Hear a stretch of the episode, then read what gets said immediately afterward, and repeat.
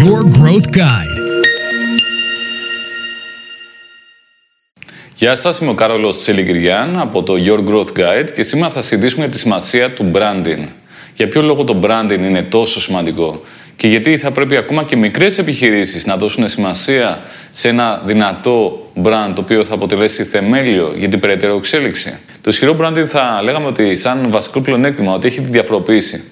Βοηθάει μια επιχείρηση να διαφοροποιηθεί από άλλες του ίδιου κλάδου, βοηθάει τον καταναλωτή να καταλάβει ακριβώς τι πρεσβεύει η επιχείρηση, βοηθάει τον να αποκτήσουν τα προϊόντα και οι υπηρεσίες της επιχείρησης πιο υψηλό perceived value. Δηλαδή, ο καταναλωτής αρχίζει και καταλαβαίνει ότι τα προϊόντα αυτά, οι υπηρεσίες αυτές είναι πιο υψηλής αξίας, πιο υψηλής ποιότητας, γιατί πολύ απλά υπάρχει μια επιχείρηση από πίσω που τα υποστηρίζει. Είναι branded, δεν είναι no name. Υψηλότερο perceived value σημαίνει και υψηλότερο conversion rate. Δηλαδή, αυξάνεται η πιθανότητα κάποιος από απλά περαστικό, να το πούμε έτσι, να αγοράσει τα συγκεκριμένα προϊόντα υπηρεσίες. Επίσης, το ισχυρό brand είναι αυτό που σιγά σιγά δημιουργεί μια κοινότητα, δημιουργεί σιγά ένα σούσουρο, ένα buzz. Αυτό με την σειρά του αυξάνει τα organic queries, αυξάνει τις επισκέψεις που έρχονται από την αναζήτηση του brand name. Έχετε δηλαδή κόσμος που ψάχνει την επιχείρηση με το όνομά της. Επίσης, βοηθάει το direct traffic, δηλαδή την άμεση επισκεψιμότητα. Ανθρώπους που βάζουν κατευθείαν το ε, brand ε, της επιχείρησης .gr ή .com ανάλογα και μπαίνουν μέσα στο site.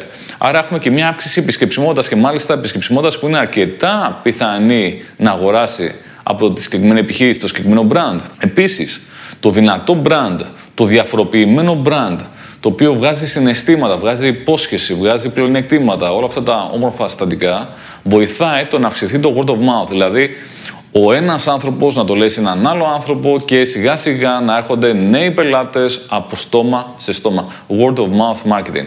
Χωρίς ισχυρό brand δεν είναι τόσο εύκολο να γίνει word of mouth marketing. Έχει δηλαδή πάρα μα πάρα πολλά ωφέλη το να ασχοληθεί μια επιχείρηση με το branding.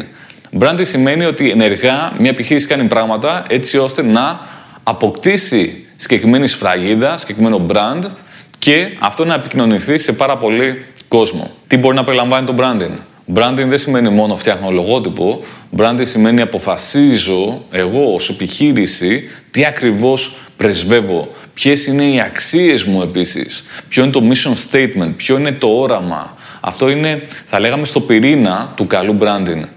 Βέβαια, μετά έρχονται και οι εκφράσεις ε, αυτού του στοιχείου. Δηλαδή, έχουμε αποφασίσει τι θέλουμε, ποιοι είμαστε, τι πρεσβεύουμε, ποια είναι η διαφοροποίηση, ποια είναι τα συναισθήματα, ποια είναι η υπόσχεση που κάνουμε και μετά προχωράμε σε next steps.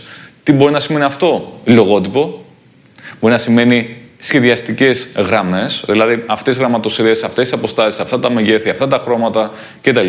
Άρα έχουμε design guidelines.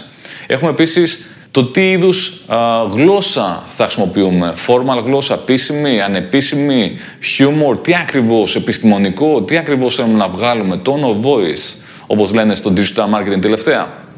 Επίσης, το branding μπορεί να σημαίνει και εταιρική ταυτότητα. Και βασικά δεν είναι μπορεί να σημαίνει, σίγουρα περιλαμβάνει την εταιρική ταυτότητα. Που είναι λογότυπο, είναι οι εφαρμογές του λογότυπου σε μπροσούρες, ε, στο website, ε, στα emails που θα στείλουμε, στα newsletters, σε οτιδήποτε, στο κουτί στη συσκευασίας, στα πάντα. Το brand δηλαδή θα πρέπει να υπάρχει σε όλα μα όλα αυτά.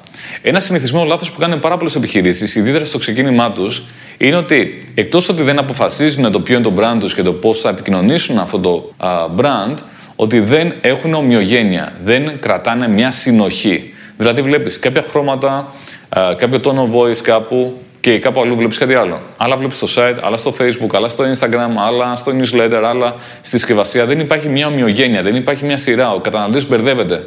Και το brand δεν είναι πια τόσο καθαρό τι ακριβώς ε, πρεσβεύει αυτή η επιχείρηση. Άρα, βασικό εδώ πέρα tip είναι το branding να είναι ομοιογενές. Η έκφραση του branding να είναι ομοιογενής, να έχει μια συνοχή, το οποίο βγάζει και ένα επαγγελματισμό. Και αυτό βοηθάει και τον καταναλωτή να καταλάβει ότι πράγματι κάνει τη σωστή επιλογή. Ελπίζω πραγματικά να σας βοήθησε αυτό το βίντεο. Θα χαρώ να ακούσω τα δικά σας ε, σχόλια.